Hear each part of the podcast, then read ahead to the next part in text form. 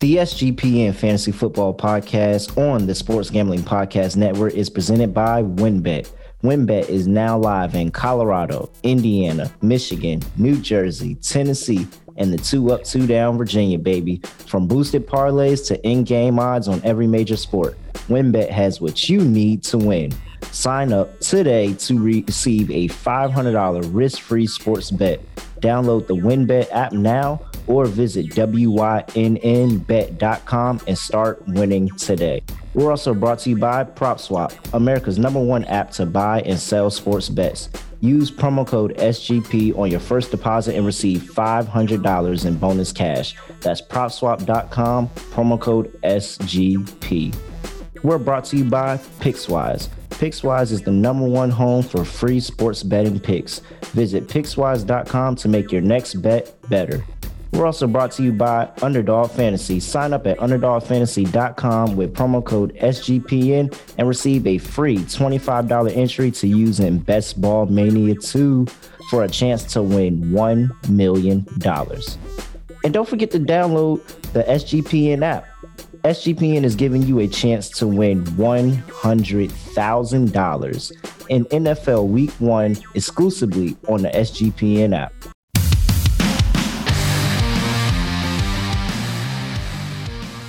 Welcome into the SGPN Fantasy Football Podcast.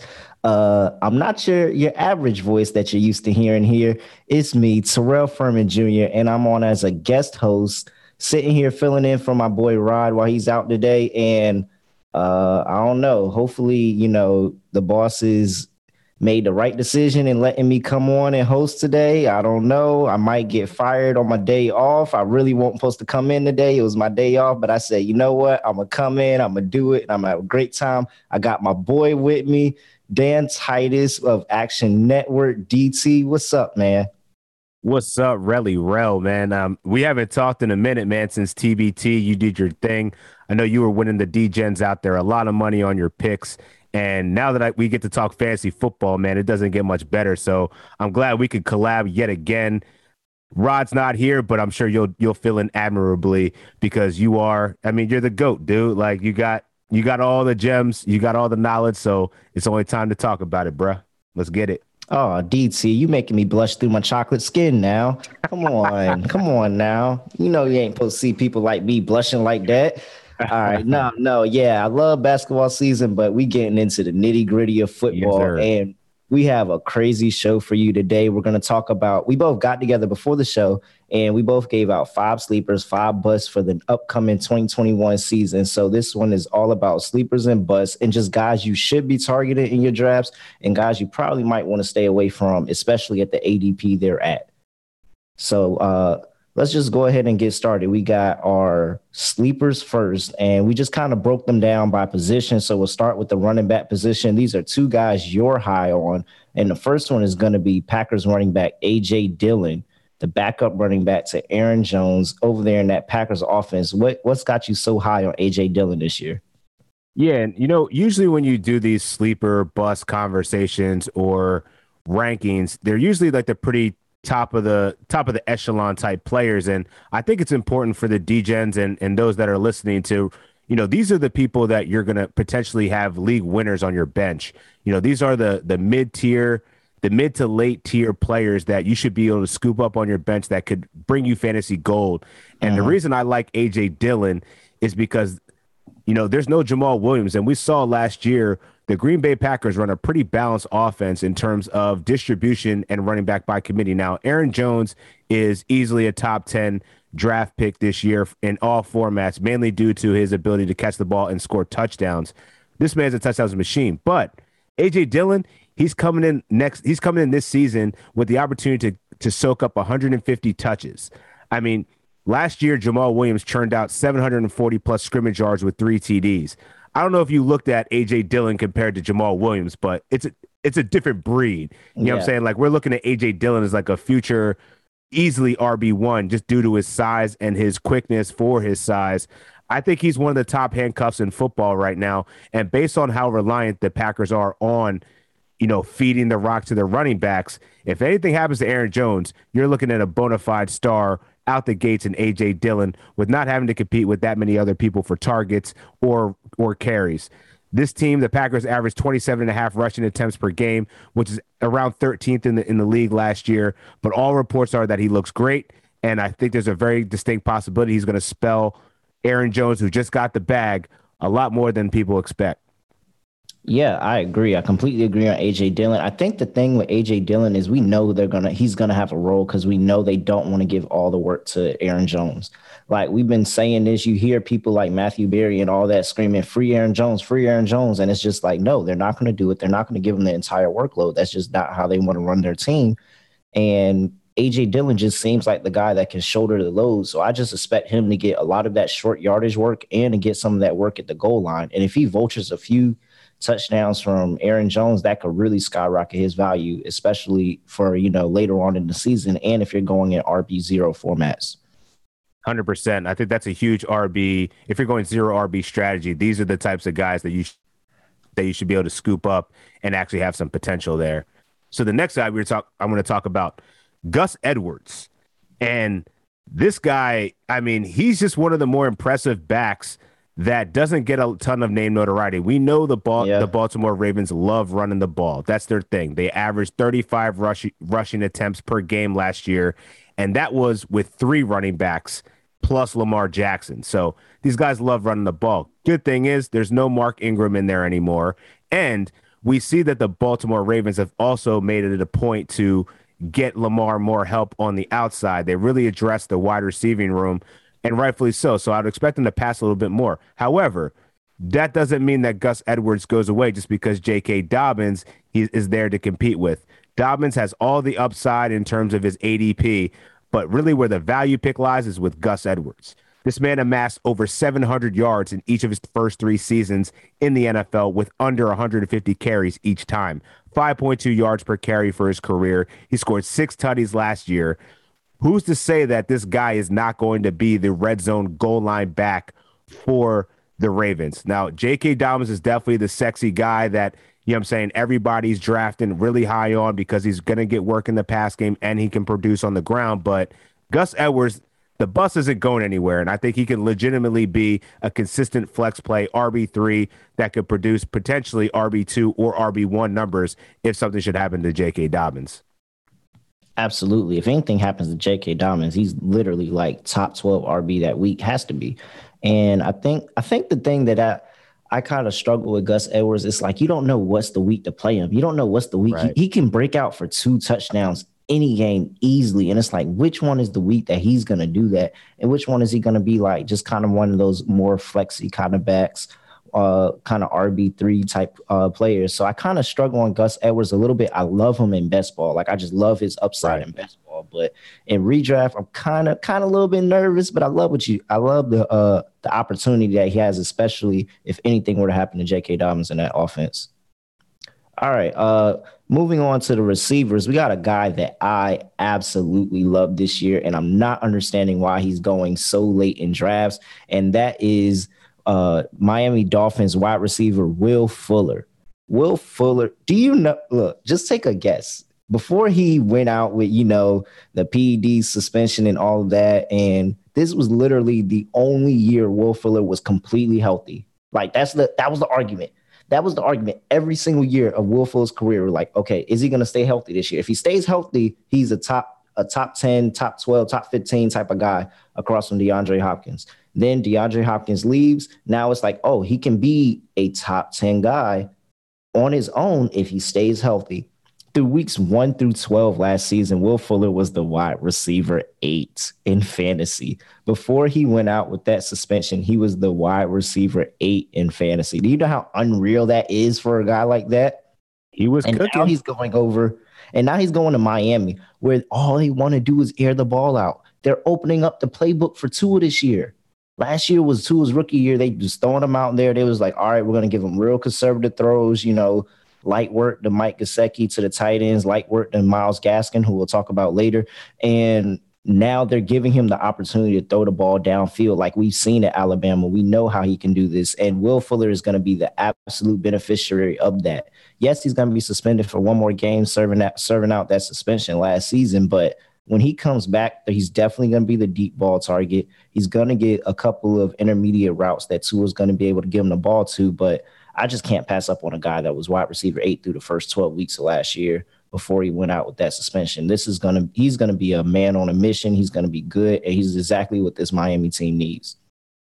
So while I love that you're so high and enthusiastic over Will Fuller, let me remind you that who was his quarterback in Houston? I believe it was a guy named Deshaun Watson. Okay. All right. A, a, tad bit better than Tua Tagovailoa.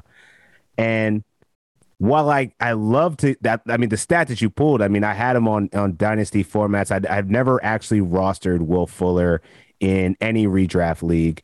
And he was. I mean, this guy was unstoppable and rightfully so. But let's be honest here. The only time this man was healthy was when he was uh, getting popped for PEDs. am I wrong or am I wrong? So, you know what I'm saying? Like this guy is glass. But he's every going time... in the tenth round. DC, he's going in the tenth round. He's basically free. He's literally basically somebody that has the potential in the in the tenth round. Who are you drafting with the potential to be the wide receiver eight or the wide receiver, even a, a wide receiver one? Who has that potential in the tenth round? Yeah, you're probably going to be dealing with people like Brandin Cooks, who I also don't like. I just I mean, even with the mouths to feed, you know what I'm saying? Like the the Miami Dolphins did a good job of getting Jaylen Waddle. They got DeVante Parker, who was their their best receiver last year. Yeah, I, I'd just be I'm hard pressed, man. They have a lot of weapons, and I don't know that I can rely on him. He's already down one game, so you got to put him on. He's already going to be rotting on your bench for week one maybe he's got to get up to speed a little bit in the offense, but he's a burner. Like that's what he does. He's kind of to me, him and Mike Williams. There's no difference. I the difference is I like Mike Williams more than I like Will Fuller. So you're in on him. I'm out, but I'm sure that Fuller will be productive if he can stay on the field. Then that's the thing. That's the question I have. Can he stay on the field? I don't. And you is is Tua really going to be that guy? You're expecting him to be that guy. Yeah where Munaf and I were talking right. earlier.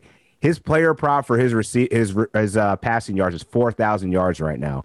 I don't know what Vegas is smoking, but I'm not seeing it. Uh, maybe I'm just cooling in the back, not having faith in Tua, but yeah, I think this is going to be a little bit more of a run heavy offense. I don't know. It's going to be more balanced. Not to say that it's going to be garbage and you know Tua's not going to be doing his thing. I think m- the Miami Dolphins are going to be a better team. He's going to play better, but Will Fuller fantasy. Ah. Yeah, I think he's. I think he's good. I think Tua will be better, not to the tune of four thousand yards. I don't think he'll be that good, but I think he's definitely a take a better, a stronger leap and enough to get Mike, uh, not Mike, but Will Fuller some fantasy yeah. value. Now, my next guy that we were just talking about is Mike Williams of the Los Angeles Chargers, who has Justin Herbert, who is a significantly better quarterback than Tua this time right now. But however, Justin Herbert is getting a new offensive staff this year.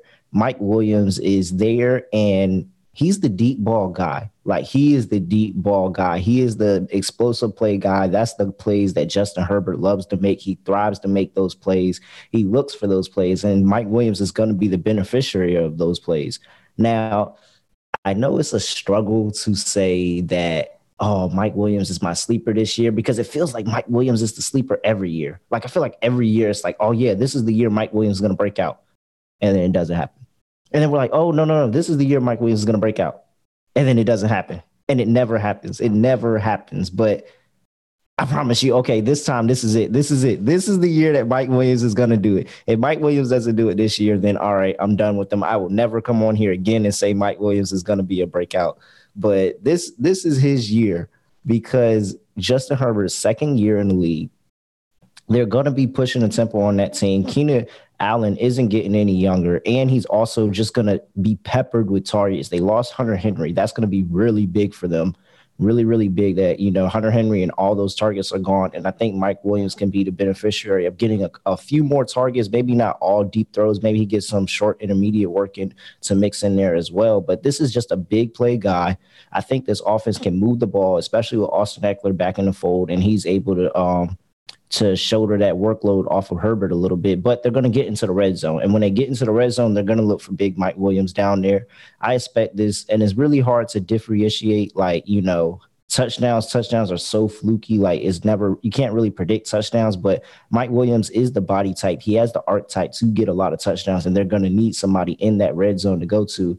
And I think Mike Williams is the guy. And I don't think it's hard pressed to say that Mike Williams can have double digit touchdowns this season because he's just that kind of player. Like this is still a uh, former number one pick, like first pick in the um, I mean first round draft pick. So I really think that this is the breakout year for Mike Williams. I think that this is the opportunity he needs. There's not as many mouth to feed, um, mouths to feed. You know, he's going to get targets after Austin Ekeler, after Keenan Allen, and I don't know. I just think this is it. Like I think that the touchdowns are going to be there when we look at the end of the season. He may not have all the yardage you would like to see, but if you have 11, 12 touchdowns on the season, you're going to have a great fantasy year. Yeah, and, and I think that this was a you know I mentioned Mike Williams and that I'd be higher on him than than Will Fuller and and I agree. Like I think how many times can we say this is Mike Williams' time? This is his time. He's always that guy, kind of how you described um, Gus Edwards. You don't know how to play him. I get the same feeling out of Mike Williams. I feel like every time he goes off for you know 115, 130 yards on, on and two touchdowns, he's sitting on my bench. But I, I, agree with the, you know, Joe Lombardi's now there as their offensive coordinator. I think we'll see now with an improved offensive line. Hopefully, Herbert Herbert will will have more time in the pocket. He'll be able to deliver some of those throws and be able to hit not only the deep ball because that's what Mike Williams does, but I think that's what usually gets Mike Williams in trouble he'll just go all out on a on a deep ball, break his back, and then next thing you know, he's missing some games. Yep. If he can actually play between the seams and play and play with body control, I think we're going to actually see the opportunity for this guy to really be a stud. I mean, he put up a thousand yards just two years ago. Doesn't really demand a lot of targets to produce it, which is a good thing, right? Like you want people that get the ball in their hands, they're dynamic, and then they could take it to the house. And I think that's what you're getting when you're buying into Mike Williams. And you know, just for some context, he ranked 14th in the year in the last year in air yards, which is great because you know obviously Justin Herbert's going to be mailing it with his with his arm. But I think now that they have a little bit more of a balanced offense with Austin Ekeler back and healthy in the O line, I think we could see a, a more versatile offense here that's going to really maybe not be as predicated on Keenan Allen catching everything. They'll spread the ball a little bit more, be more balanced, ultimately be a better team. But yeah, I think Mike Williams is going to be a really good player this year. Definitely scoop him up on as a bench wide receiver, wide receiver three. Yep, absolutely. Mike Williams, former Crim- former Clemson Tiger, and now we have Terrence Marshall, who beat the Clemson Tigers in the 2019 um, national championship. He's now with the Carolina Panthers this season. Rookie Terrence Marshall Jr uh, third receiver in that offense, and I, I like this pick. I, I am kind of mad I didn't say his name my own, but uh, because when you look at the numbers, he really should be good. This Carolina offense supported three top 25 receivers last year in PPR scoring, three with I Teddy Bridgewater as quarterback. Mm-hmm. And I think PJ Walker started a game. So like these they still had three top 25 receivers at quarter at um at wide receivers. So yeah, just talk about your guy Terrence Marshall. I really love this pick. Yeah, and I think you, you teased it pretty well there, man. And I think it's really around this Carolina offense. And granted, I guess you could take it for a grain of salt that they supported three receivers in the top 25, mainly because CMC was out for a majority of the year, and he's going to soak up uh, um, some of those targets. But when I see Terrace Marshall Jr., man, I, all I see is burner, size, and opportunity. Second round draft capital, capital out of LSU. This dude is ready to ball right now. To me, I mean, you're in Carolina right now. We're you're in Charlotte. This is where the yep. Panthers play. Mm-hmm. I can't help but but get um I can't help but get memories of Muhsin Muhammad with this guy. Big size, can catch the ball, incontested. He's got a little bit of wheels on him. And with Curtis Samuel out of the question now, that's 97 vacated targets for the wide receiver three that just yep. comes in there to play the slot.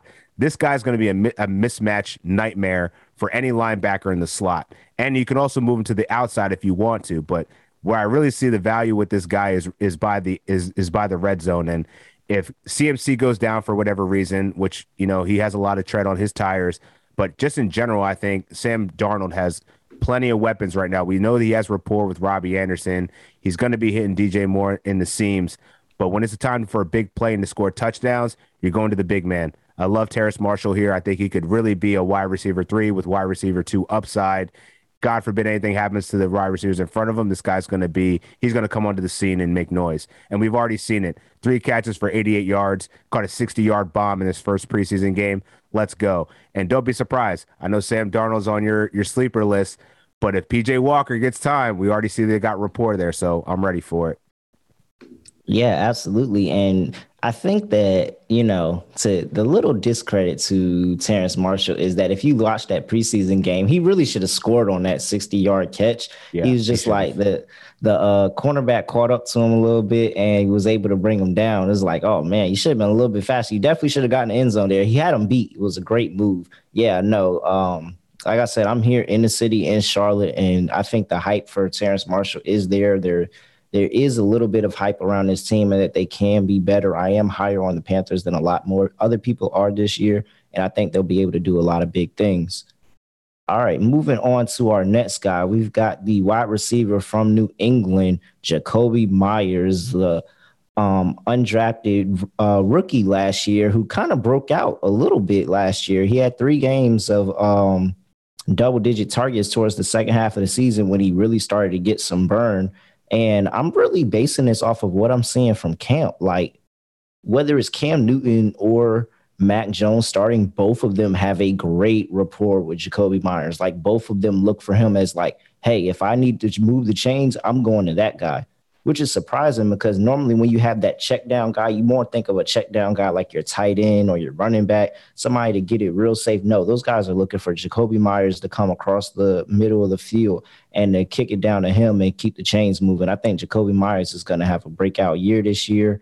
Um, he kind of showed it a couple times with uh, the game last year, week nine against the New York Jets, where he had 169 yards, and then had another 100 yard game against Miami both two teams in division dropping 100, 100 yard bombs against them both. And then he um also is just loaded with targets. He, if you just look at his target log as you go on to the second half of the season, when he really started to break it out, you see 10 targets, 14 targets, seven targets, six targets, six targets, five targets, 10 targets. Like this guy really, really broke out into the scene last year. And now he's definitely one of those guys that Bill Belichick can trust I think Jakobi Meyers is going to have a great season this year. I think that he's somebody that Cam trusts. He's somebody that Mac Jones trusts. And that's really like better than any stat that you can really give sometimes, like just that rapport that you have with the quarterback, no matter who it is, either one, whether Cam stays in there for three, four games and then Matt Jones come in, or whether Cam finish out the season, you can always expect Jakobi Meyers to be there and be able to get a, a number of targets, even with Jonnu Smith, Nelson Agholor, Hunter Henry, and all those guys coming into that offense. Yeah, man, I completely agree with this one. And if we watch the preseason game, like we're recording this Wednesday, uh, Thursday night, but Jakobi Meyers scored a touchdown uh, tonight, and yep. I thought he looked great. He's the only receiver that I want to roster in fan in redraft leagues. N'Keal Harry is a distant. He may not. He honestly might get cut at this point. Did you see that ball that he dropped from Mac Jones? Like, bruh. I think they're. And he just stayed there like he got hurt. Him. Yeah, I, I mean, I don't even know. Yeah yeah, his his trade value is going to shit, especially after moments like that. And you know, if we're looking at somebody that you're going to roster, it's got to be it's got to be Jakobi Meyers. Like he's the guy. And you know, Hunter Henry's already hurt. Jonnu Smith, I think he's he might have sprained an ankle or so. If Mac Jones gets into Mac Jones is going to start. It's a matter of when, right? And once this offense actually goes turns to him, he's going to be a fantasy asset. So this is one of those guys that you want to grab, you know, on your bench, playing for the long game. You know, come week seven, week eight, week nine, you might fi- luck up and find a wide receiver, wide receiver two with wide receiver one upside when you have someone that throws downfield as much as Mac Jones appears that he's going to do. I mean, he's got precision. Love what he's what I've seen out of Jakobi Meyers, and he's raving in all of the beat writers' reports. So I think you're spot on with this one. Yeah, absolutely. I'm super hyped for Jakobi Meyers. I don't think anybody's really targeting just because of the array of quarterback. you know, when you have two quarterbacks, you have none. And right now, it seems like the Patriots have two quarterbacks. So I think he's just falling in drafts for that reason. So I'm perfectly glad scooping him up. And then, all right, now we're going to move in. We're going to stay inside the AFC East and we're going to talk about a Buffalo Bill in Gabriel Davis. And I truly think Gabriel Davis is one of those guys that I'm saying that I have to leave within my draft. I have to have Gabriel Davis shares this season just because of the disarray that's going on with um, Cole Beasley right now. And, you know, he it sounds like people are thinking he might not even make it to the team. I don't know if I 100% go that far, but some people feel like he's going to get cut for the things that he's been saying um, in regard to COVID 19 and the vaccine this offseason. But even more importantly, John Brown is not there anymore. And that was the thing that was holding Gabriel Davis back. Solely John Brown was what was holding Gabriel Davis back. When uh, John Brown wasn't there, when John Brown wasn't starting, Gabriel Davis had games of three of touchdowns. He had three games straight of, of a touchdown each, averaging uh, 13.2 fantasy points in all three of those games. And then towards the end of the season, yeah, he kind of fell off a little bit, um, especially with, you know, the fact that the Buffalo Bills would just be up so big. They wouldn't have to play play that hard. I don't expect the Bills to be that great this year as they were last year, where they were just dominating teams. You look at this game at Denver, 48 19, 39, uh, 38 to 9 against the New England Patriots, an absolute beatdown. And then he bounces back in a game against Miami where they um where they beat them 56-26 with 18.7 fantasy points. So I think that Gabriel Davis has the space and opportunity now with Mike with not Mike, but with John Brown gone to really break out into that second wide receiver outside of Stefon Diggs that can have fantasy value yes, Emmanuel Sanders is there, but no, I'm not afraid of Emmanuel Sanders. Like Emmanuel Sanders is not Emmanuel Sanders is liable not to be on the roster week one. So I'm not afraid of Emmanuel Sanders taking targets away from Gabriel Davis. Gabriel Davis is the unquestioned number two on this team. And I think if anybody has a chance to take targets from him, it's probably McKenzie, the third wide receiver. But Gabriel Davis is the unquestioned number two on this team. They really like what they have in this kid. And I think that he's going to thrive this year. And I don't know, this is another guy that you can expect to score a lot, especially with all the attention that's going to be on Stefon Diggs. I mean, once again, we agree, bro. And I'm very high on Gab- Gabriel Davis. And for, for much of the reasons that you said, there's a lot of unknowns with Cole Beasley. And while this guy, you know, had over 100 targets or near near 100 targets, you know, if he's not there, you're only looking at Emmanuel Sanders, who's 34 years old, not getting any younger. And while he had a good season last year, I'm not expecting any kind of repeat of that. What I am expecting is for Gabe Davis to grow. The rookie saw 73% of the snaps last season already when John Brown went down. On those final six weeks when John Brown didn't play, he got 88%. This guy is not leaving the field. He mm. scored mm. seven touchdowns last year on only like what, 35 receptions? Like this this guy I think is re- really going to be one of those one of those back end wide receivers that you could scoop super late that is not going to cost you a lot. You just got to know when to pull it, but you need to pull that trigger because he's going to be an asset this year. Josh Allen is going to be pushing the ball down the field. Stefon Diggs really, I mean, he can't be stopped, but that doesn't mean that they won't throw double teams. And guess what? Someone else is going to be open, and more than likely, we know that the running backs of the the the Buffalo Bills aren't aren't much, right? So if we're talking about passing game reliability, I think there's a really safe floor for what Gabe Davis is about to produce, and I think he, you could do a lot worse. I would rather have him than Will Fuller. I'd rather have him than Mike Davis. Like, let's always go. comes back. It always comes back to Will Fuller. Always comes back to Will Fuller. Everybody's got their guys that they can't stand. Mine is is hundred percent Will Fuller. but it's all good though. We agree. We're on a roll right now though, so it's good. Yeah, absolutely. And Gabe Davis is going in like the 14th round of drafts. Like he's absolutely free. Yeah, absolutely free. That's somebody I definitely got to make sure I'm coming away with. But all right, let's get into the quarterbacks. And we both got a quarterback here. We kind of like on our sleeper list. I'm gonna let you go first and talk about the guy from Chicago, Justin Fields. Uh, what is there to say, man? I think you know there's Andy Dalton, the Red Rocket, Red Rifle, whatever you want to call him. Everyone's looking at the man like he's got this new this new feel to him. He's got a goatee. He's feeling himself. He says it's his time. It's not, bro. Like it's it, it was never your time. Like it was your time in Cincinnati. You're a fill-in stopgap for the inevitable, which is Justin Fields taking the field. And I'm targeting this guy, and I was talking about it um, to a homie the other day, and I think there's a real opportunity here if you want to do a streaming strategy here for like the first four weeks of the season. Maybe you pick a Matt Ryan late or somebody else that can just fill the gap that has a really good schedule. Scoop up Trey Lance and Justin Fields. I'm I'm more I'm more high on Justin Fields because I think he's going to see the field first, mainly because Andy Dalton sucks. We know who Andy Dalton is. Matt Nagy did not spend that draft capital to watch this guy that in his debut went 14 for 20 for 142 yards in a TD. And oh, by the way, rushed for 33 yards in another TD with a passer rating of over 107, and they won the game. This guy's a dog. He got disrespected. He's playing with a chip on his shoulder.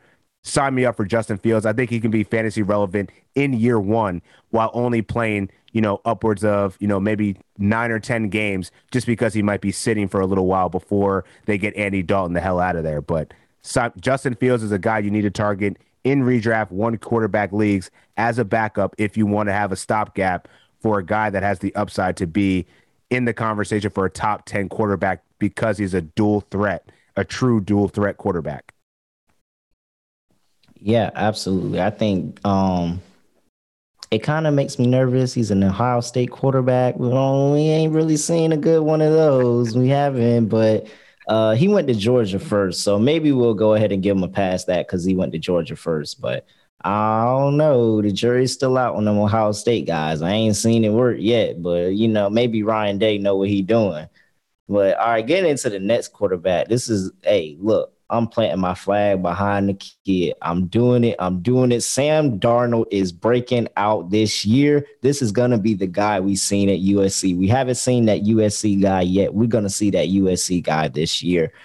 And it's solely because he finally, finally, finally got out of the reins of Adam Gase Adam Gase is now coaching high school football. Sam Darnold does not have to worry about it. He got away from the travesty, the disgusting mess that is the New York Jets organization, and he is down here in the Queen City, 704, to Charlotte Panthers. Sam Darnold is taking them boys up, up, up we already talked about earlier, they supported three top 25 wide receivers with Teddy Bridgewater, Teddy Two Gloves, the ultimate game manager, the guy that will never make a mistake. And you're telling me that Sam Darnold isn't going to get with Joe Brady in that offense, that offense from LSU with Terrace Marshall, a guy who knows that system, with DJ Moore, an absolute burner, and then his old pal Robby Anderson. There is no way that Sam Darnold does not stick it to Adam Gase and put up one of the best seasons of his career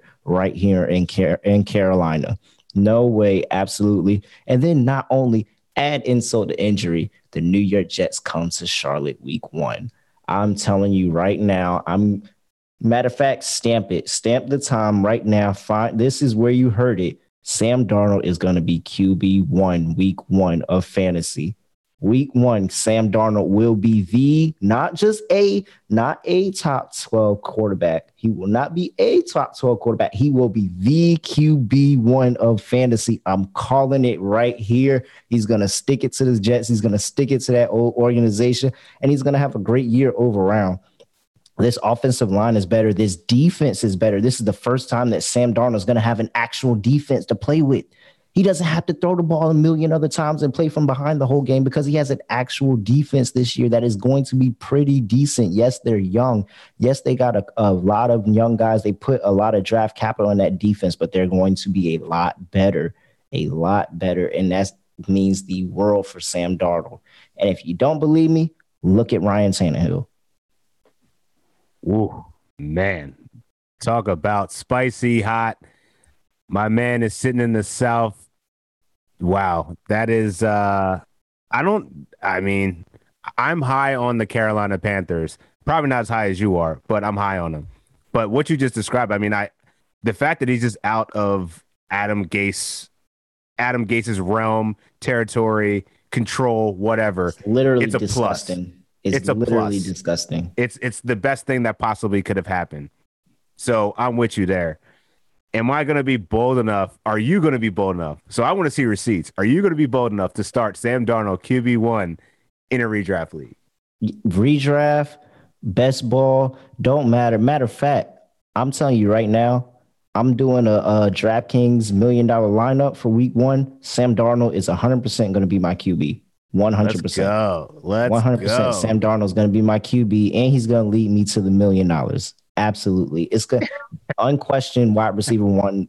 There is no way that Sam Darnold does not stick it to the Jets organization, stick it to Zach Wilson, who they took instead of him. They traded him away so they could draft Zach Wilson and he can have an unquestioned path to being a starter.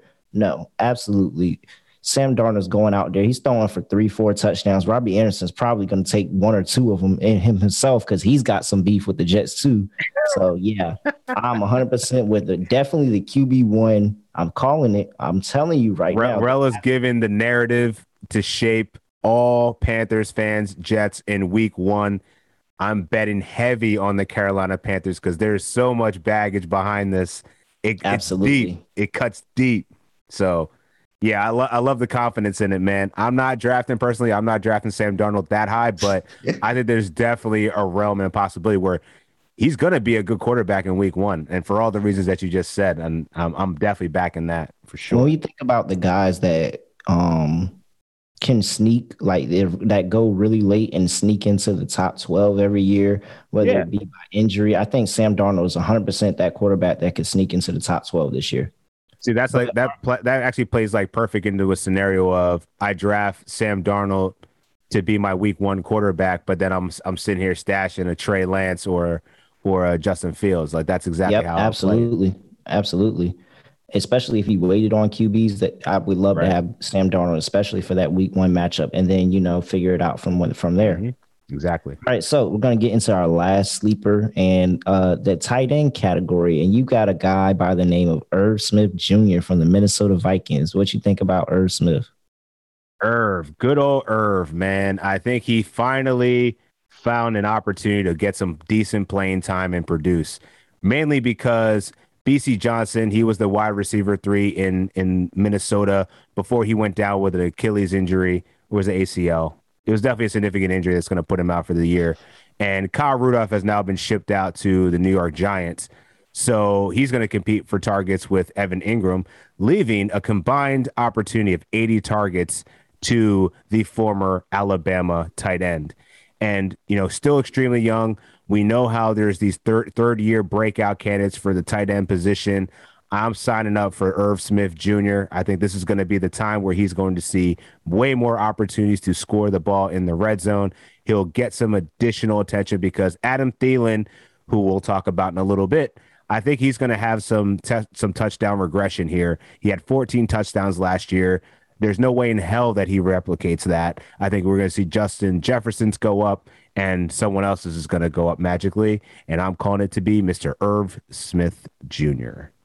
No, yeah, I absolutely love that take. I think that um he's just like a really big guy, like a basketball player out there. Yeah. sorts, Athletic. of sort of yeah, abs- super athletic. And I think that you know with Kyle Rudolph out of there, he's definitely going to get an uptick in targets, and especially in the tight end position where you're just looking for that guy that scores touchdowns.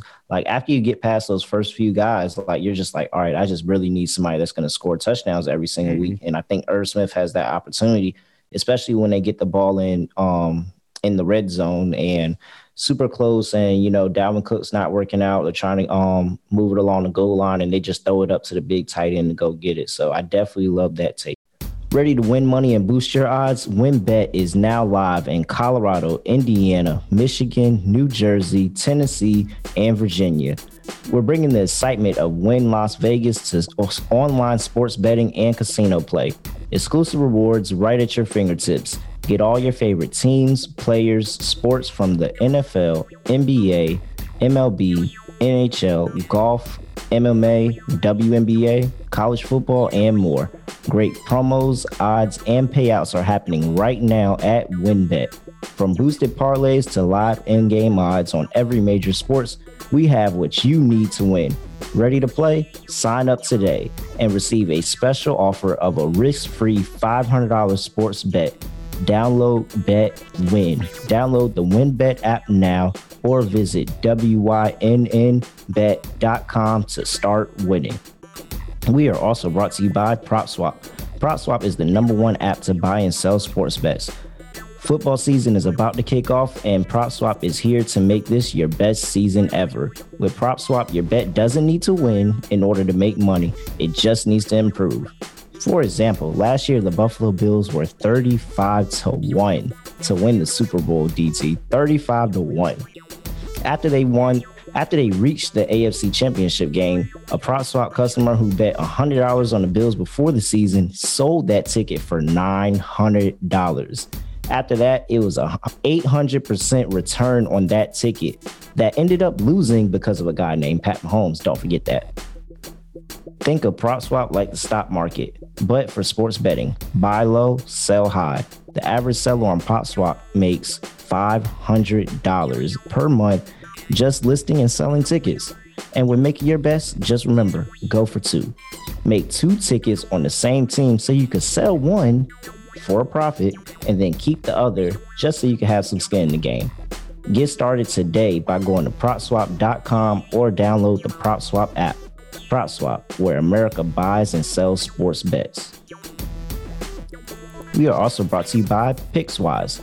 Pickswise is the number one home of free sports betting picks, props, and parlays helmed by a team of trend watching, data devouring sports fanatics giving you the who, how, and why behind every prediction.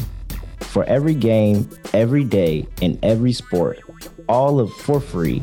Visit Pickswise.com to make your next bet better. Pickswise backs responsible gambling. If you or someone you know wants help, call 1 800 Gambler.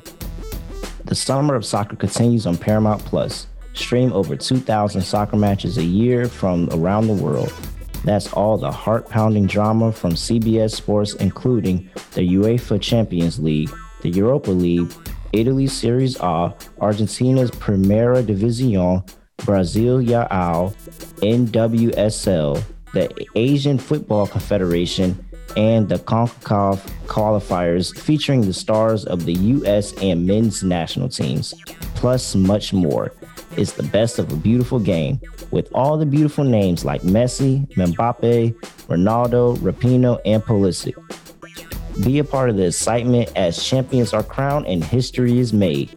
The world's game lives here on Paramount Plus. Visit ParamountPlus.com to start your free trial and stream every match live. We're also brought to you by Underdog Fantasy. Make sure to head over to UnderdogFantasy.com and use promo code SGPN for a free $25. That's right, sign up now for a free shot at $1 million. So download the app and sign up at UnderdogFantasy.com, promo code SGPN. And the SGPN app is now live in the App Store and Google Play Store. The app gives you easy access to all of our picks and podcasts don't forget to toss us an app review and download the SGPN app today.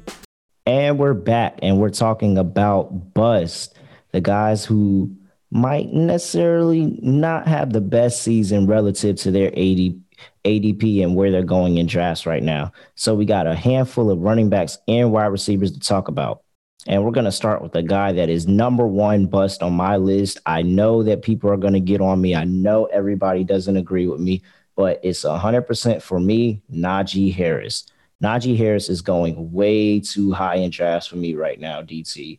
I cannot do it. I cannot reach that high for him. He's going in as RB11 ahead of guys like Antonio Gibson, who I actually think is a really good breakout this year, Clyde Edwards Helaire, who should have a really good bounce back year, and then D'Andre Swift, who is an absolute dog.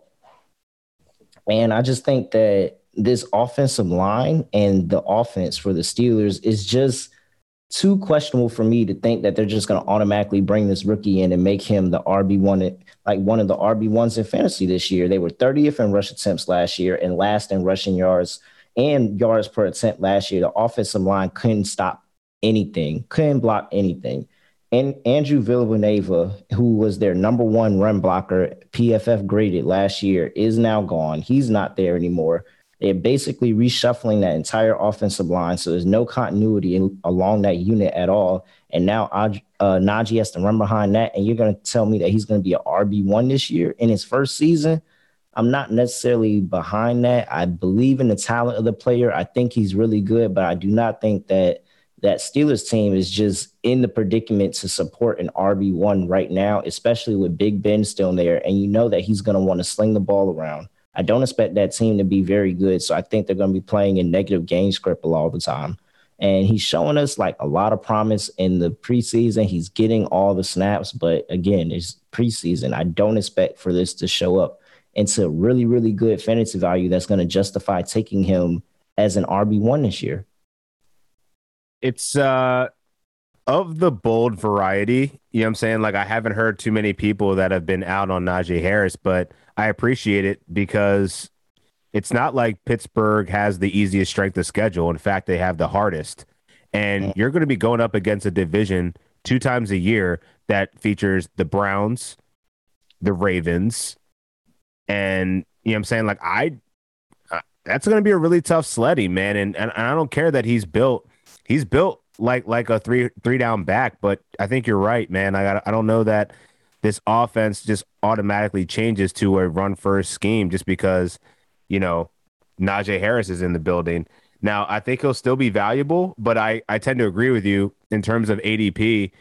Sitting at round ele- at sitting at pick overall number eleven, I'd rather have Antonio Gibson. I'd rather have Ceh.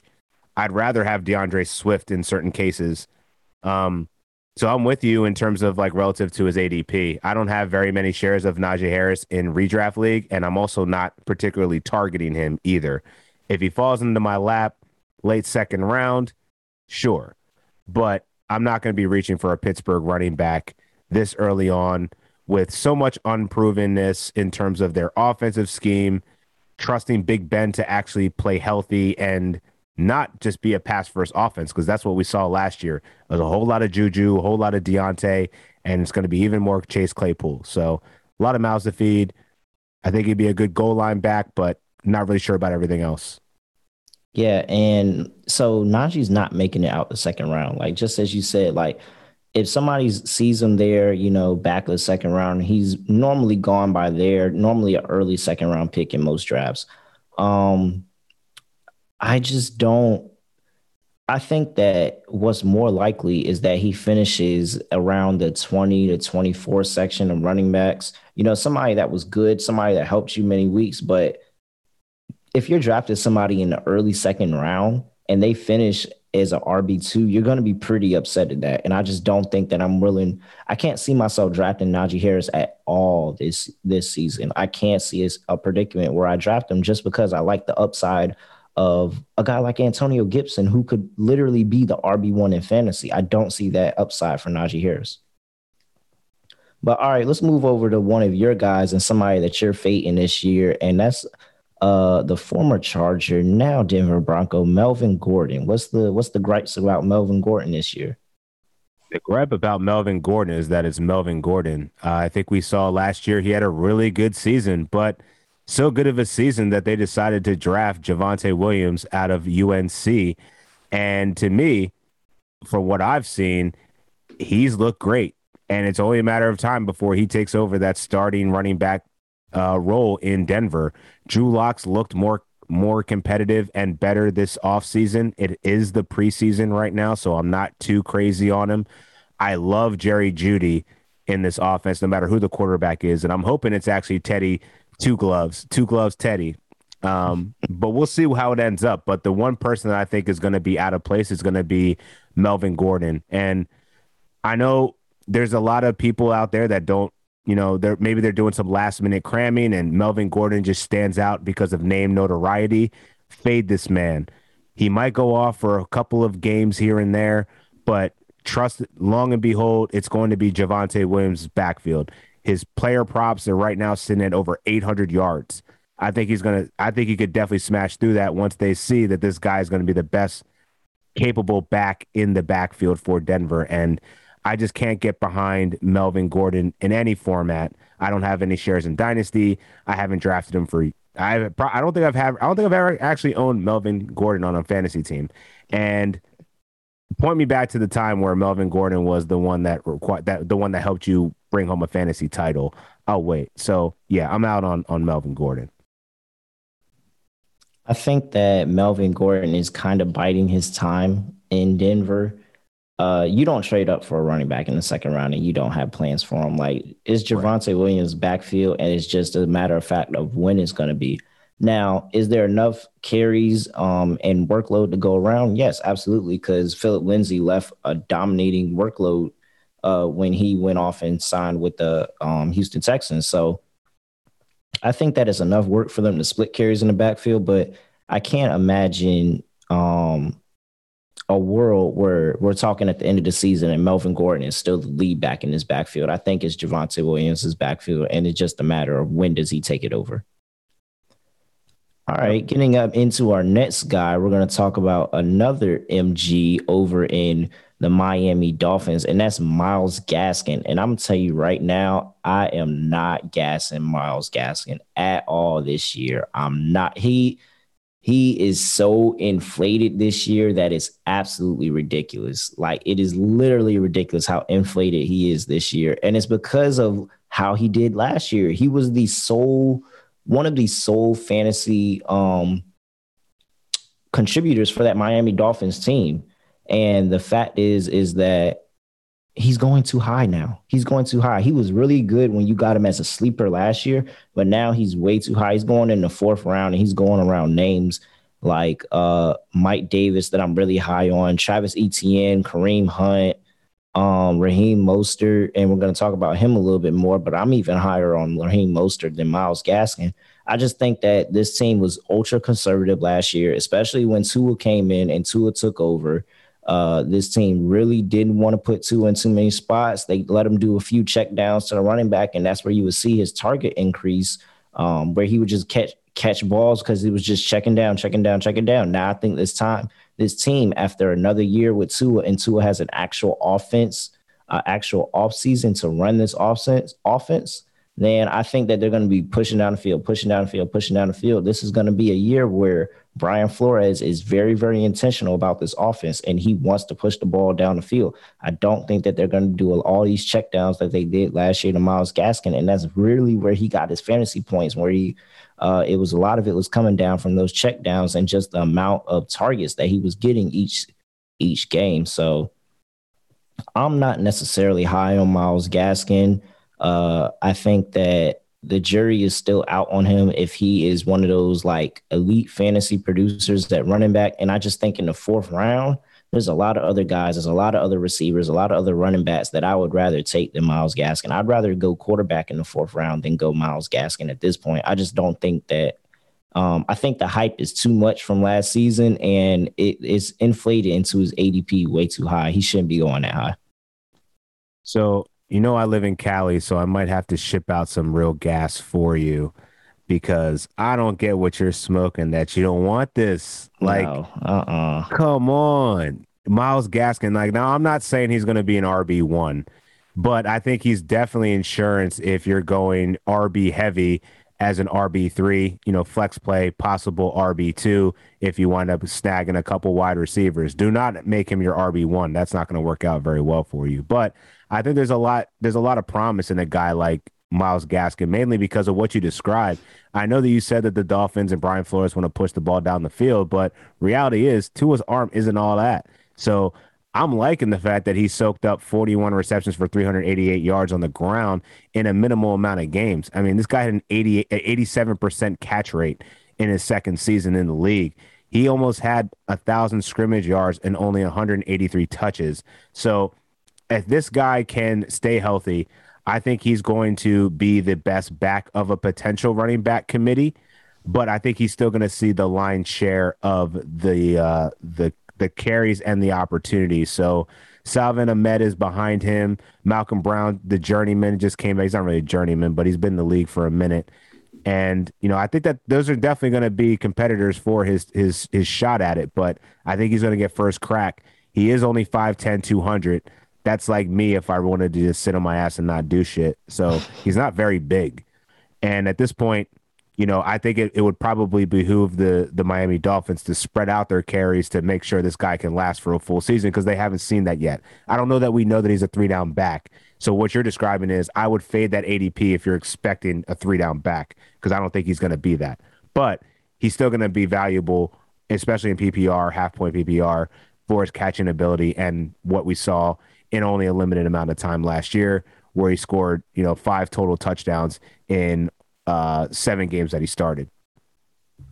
Yeah, and I get that, but it's just too much. It's too much around this guy, and I just can't. Like, is Myles Gaskin really going to take targets away from DeVante Parker? Is he really going to take targets away from Jaylen Waddle or Will Fuller when Will Fuller comes back there? Like, they're gonna feed these other guys targets, and Malcolm Brown came in for a reason. They brought Malcolm Brown in for a reason. They needed that depth, and Malcolm Brown is going to come in and he's going to dominate some of that receiving workload. Like he's going to take some of that workload from. He, Myles Gaskin really didn't have any competition with anybody last year, and now Malcolm Brown is there. Malcolm Brown is going to give him a run for his money and dominate some of those touches. So I don't know. I'm not seeing it. I think that this is way too high. He's basically going as an RB2. I think he's more in the RB3 category, flex category, something like that. Uh, if if you went receiver heavy, I'm probably still I'm probably gonna go the zero RB format and just pass on Myles Gaskin and go get some of these other guys later. But uh, I just don't I don't see it for him. I don't see it for him. And I also don't see it for this other guy in Arizona named Chase Edmonds. I just Chase Edmonds is going too high for me. Chase Edmonds is going too high for me and a guy that's in a committee, man. Uh, James Conner is now there, so they got rid of Kenyan Drake. In comes James Conner, and now Chase Edmonds thinks that he has the chance to be the lead back.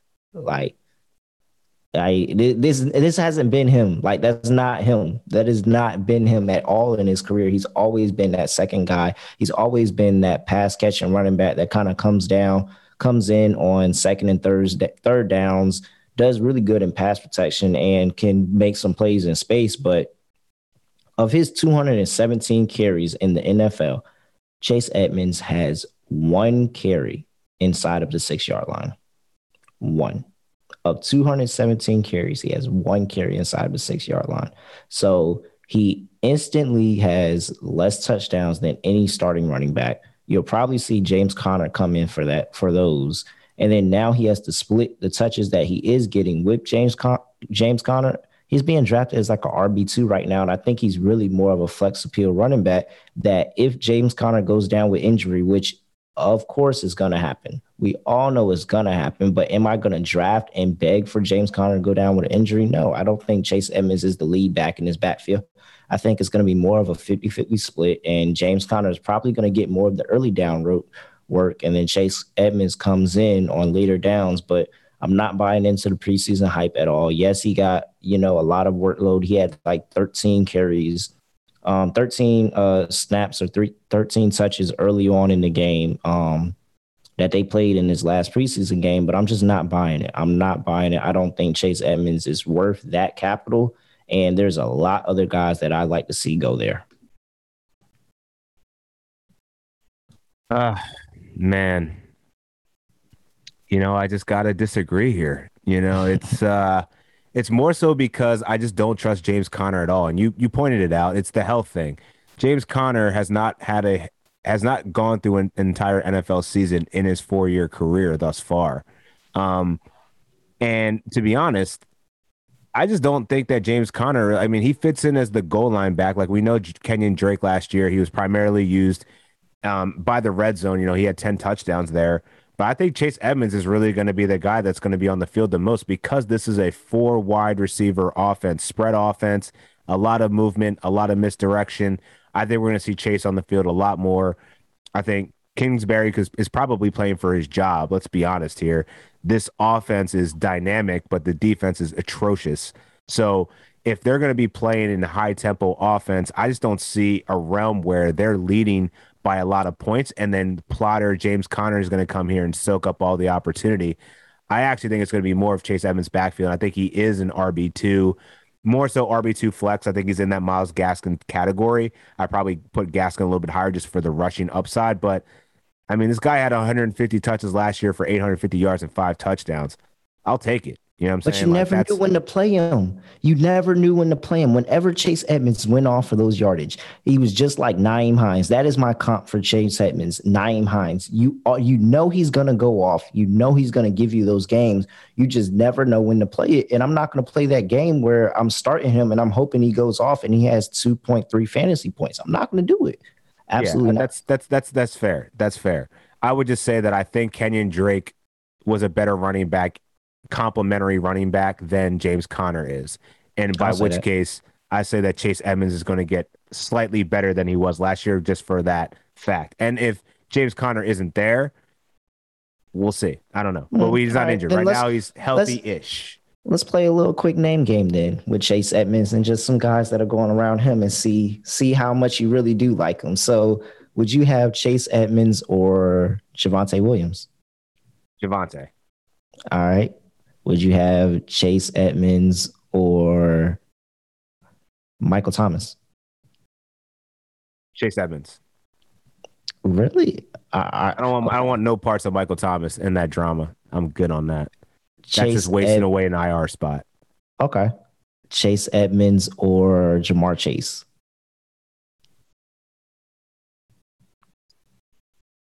I'm gonna take Edmonds. I'm taking Chase. Depending on whether it's PPR. D- depends on PPR. PPR. All right. So we'll, let's do let's do half PPR scoring. We'll do half PPR. Scoring. I'm scoring. taking Chase. I, I'd rather have the running back. Wide receivers, dime a dozen. Okay.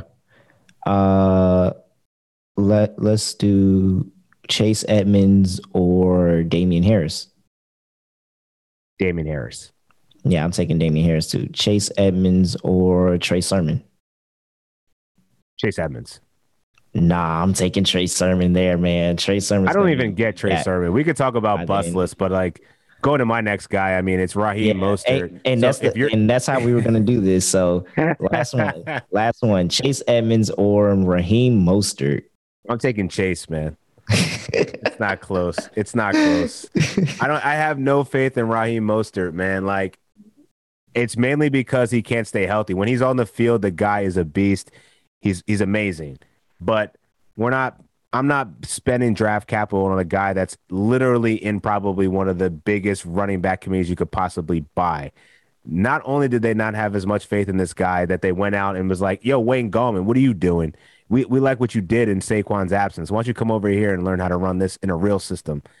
Plus, you have Trey Sermon, and then you have Elijah Mitchell, and then you have they just have bodies.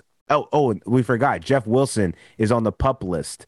You know what I'm saying? Like, there's just guys that they can just pick up, throw in whoever they want to get yardage, and that's why I'm staying away from Raheem Mostert. He could have a couple big games, but I don't think you can. You don't. I can't predict what Kyle Shanahan's going to do on a weekly basis, and with their situation at quarterback, I think this would be a lot better offense for any running back if Trey Lance is in there over Garoppolo. But I'm out on Raheem Mostert. His ADP is ridiculous. It should be below Trey Sermon's probably, um, and definitely well below Chase Edmonds. I wouldn't say well below Chase Edmonds, but those guys are in a similar tier of bust for me. I think that Raheem Mostert is kind of old news in this offense. I think that, and it wasn't no better that he was already threatening to hold out another year because he wanted a better contract. And now they go and they draft the younger, better Trey Sermon, who I think is an absolute dog. And I think possibly is gonna, when it's all said and done, be one of the best running backs that was in this draft class. I'm super high on Trey Sermon. I have a Trey Sermon plus 2600 ticket sitting in my back pocket. Uh, actually, have two of them, one for me and one for prop swap that I'm probably going to move on, uh, you know, halfway through the season. But I think Trey Sermon is really going to be in the conversation for offensive rookie of the year this year. And it's all because of that Kyle Shanahan offense. And I just think that the talent is going to prevail and he's going to command the touches. It's not going to be whether, oh, I, ha- I have this system, I want to run multiple running backs. Trey Sermon is going to command touches. He's going to catch the ball out the backfield. He's going to run up upfield, run strong.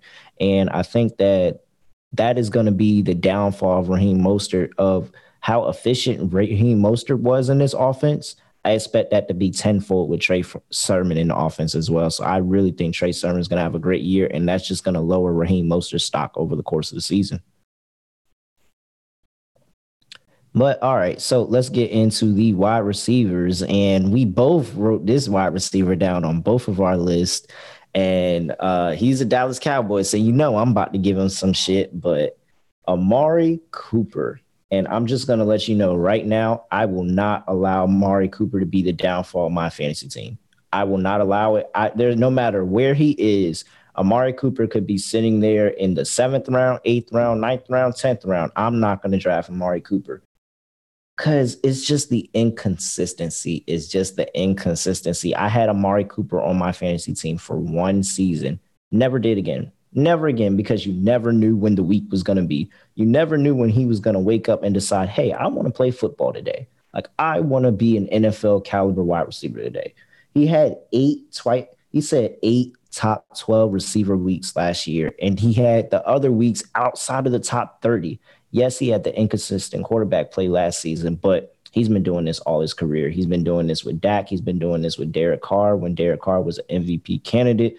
Like he's literally been doing this his entire career. He hasn't been consistent model at all for fantasy. There's no no way you will ever see Amari Cooper on my fantasy team just because of that inconsistency. I'd have no idea when to play him.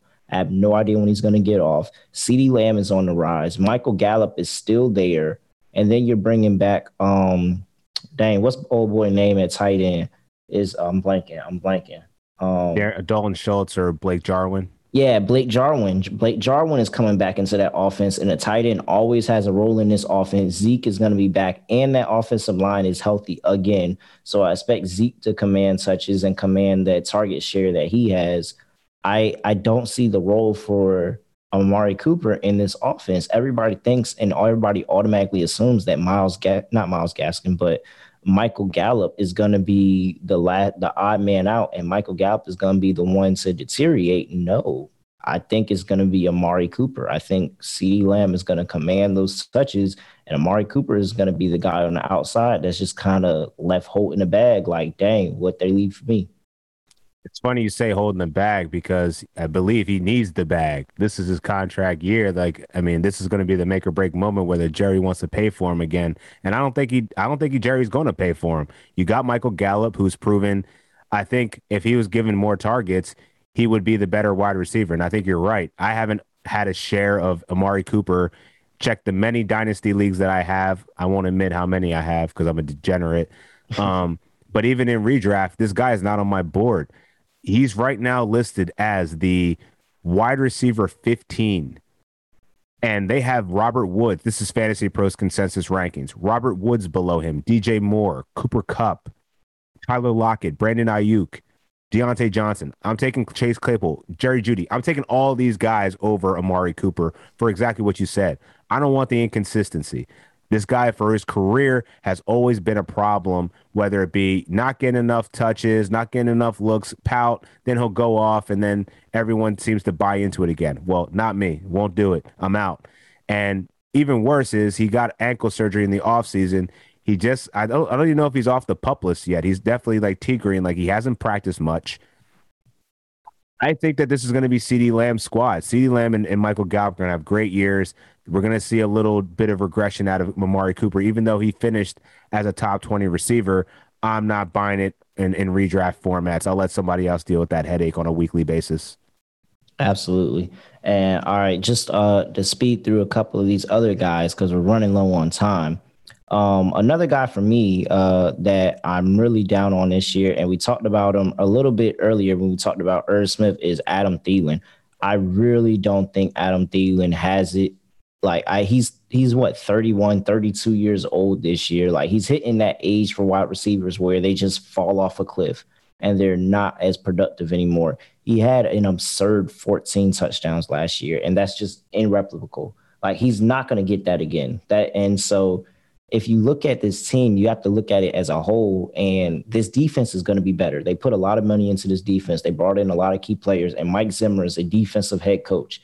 He does not want to have a bad defense two years in a row. And the only reason that, you know, uh, Adam Thielen had all that opportunity was because the defense was so bad. Kirk Cousins had to throw to keep up every single time.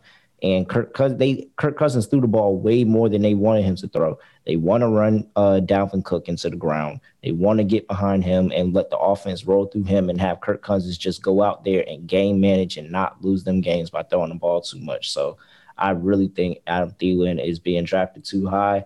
Uh, I I have him way lower down on my rankings than um, consensus, and I'm just not touching Adam Thielen with a 10 foot pole this year.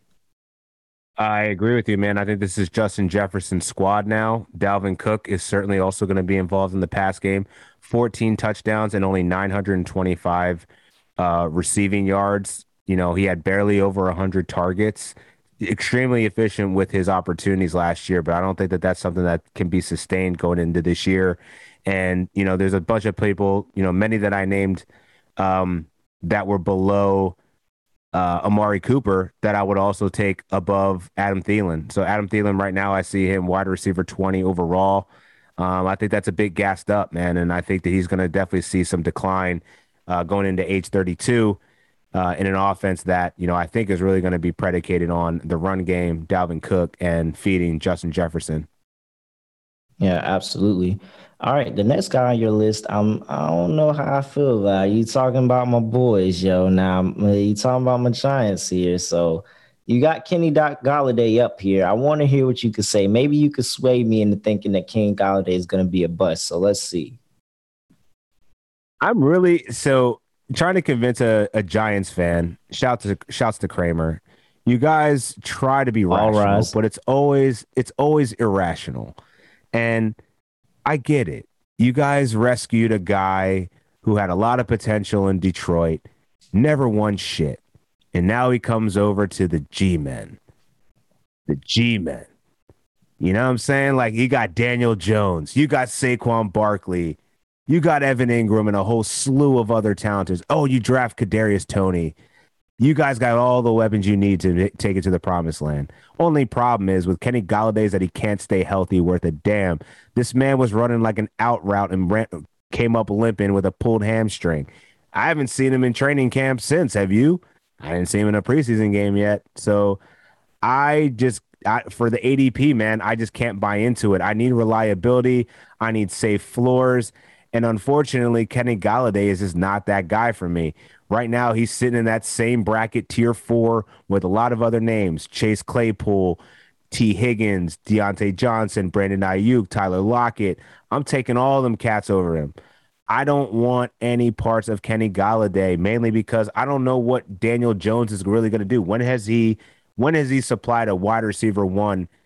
You know, maybe it just hasn't been a bigger sample size, but honestly, this guy's always running for his life because your offensive line is trash. So at this point, I don't think Kenny Golladay really changes the game. If anything, it just opens up some potentially some more running lanes and keeps defenses more honest from stacking the box from Saquon, which is a good thing. You want to actually keep Saquon healthy because he's your actually your team. Kenny Golladay, second fiddle. I don't think that he's going to have as good of a season as, as as advertised, and I think that there's going to be some buyer's remorse there, picking him within the top 25 picks um, in terms of wide receivers.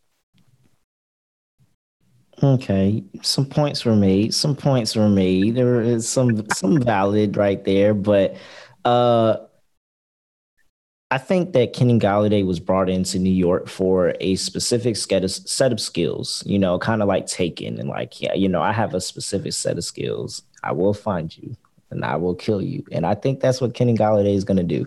I don't think Kenny Golladay was brought in to be a target hog or somebody that was going to uh, automatically be the clear cut wide receiver one. Now we know he's obviously the most talented wide receiver in that whole locker room, but he is. Uh, he I don't think he was brought in to be one of those guys to be the wide receiver one of that team. I think that he was brought in because he has an enormous catch radius. If anything comes near him, he's coming down with it. And he's just a big target in the red zone. Like they didn't call him Babytron for nothing in, in Detroit. And he kind of hates that nickname, but he's very valid. Like that guy gets into the end zone. he's kind of like Calvin Johnson, like esque, where he just comes down with the football. So uh, I think that's what he was brought in for. I think that he does have the opportunity to continue up his uh, streak of a double digit touchdowns and be able to lead the NFL in touchdowns possibly. But um, yeah, it's all about health. And I just dropped a Giants preview on sportsgamblingpodcast.com. And I didn't necessarily name Kenny Golladay as the wide receiver that I wanted to roster on that team. I'm more interested in Sterling Shepard, who is going much later in drafts, who has a lot more opportunity in a PPR with all the targets that he's going to get and can make some plays in space. That's somebody that I'm targeting uh, very late. But yeah, I definitely see the uh, the the misfortunes of Kenny Golladay, and I don't think that he may necessarily have that wide receiver one season anymore because of the role he's in. And he's just not going to be the guy that's just going to get a whole bunch of targets. He's going to get the ball when they need somebody to catch the ball right then and there.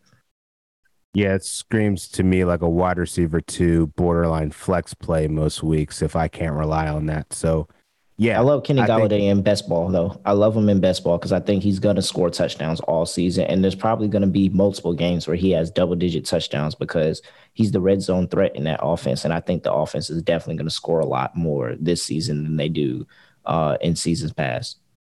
But uh, all right, let's Open get to like our last player. Fan. well, whatever. I'm sitting on a Giants plus 450 ticket to win the NFC East in my back pocket and watch it cash too. All right, so let's uh let's finish it with one more NFC East wide receiver, and that is Curtis Samuel. You have Curtis Samuel on the list, reuniting with Ron Rivera in Washington. What is the gripe with Curtis Samuel? It's really just his lack of practice reps. At this point, he's been knocked out with COVID for quite some time. Um, he's mm-hmm. supposed to be making some progress, but you know we're getting we're we're in draft season right now, so you're gonna be you're gonna be having to snag him as a potential wide receiver two, wide receiver three. You know he's in tier six with Michael Gallup, Jarvis Landry, Laviska Shenault, a couple other names that I would actually consider over him right now, just because I think you know with with Ryan Fitzpatrick at the helm, they're going to be throwing the ball more, but I think what we were alluding to earlier is how much more active and involved Antonio Gibson's going to be. Yeah. All of the reports have been is that this guy is C- CMC light, CMC 2.0, going to be more active in the pass game. That's why he was drafted. He wasn't a running back; he was a wide receiver he was. that learned how to play running back. So put that in there. You're going to be getting more opportunities for uh, Antonio Gibson. I think Terry McLaurin, F1, is a bona fide stud. You know what I'm saying? He's going to go off. He's going to have a way better season. We're going to see some positive TD regression with a better quarterback out there that can actually push the field.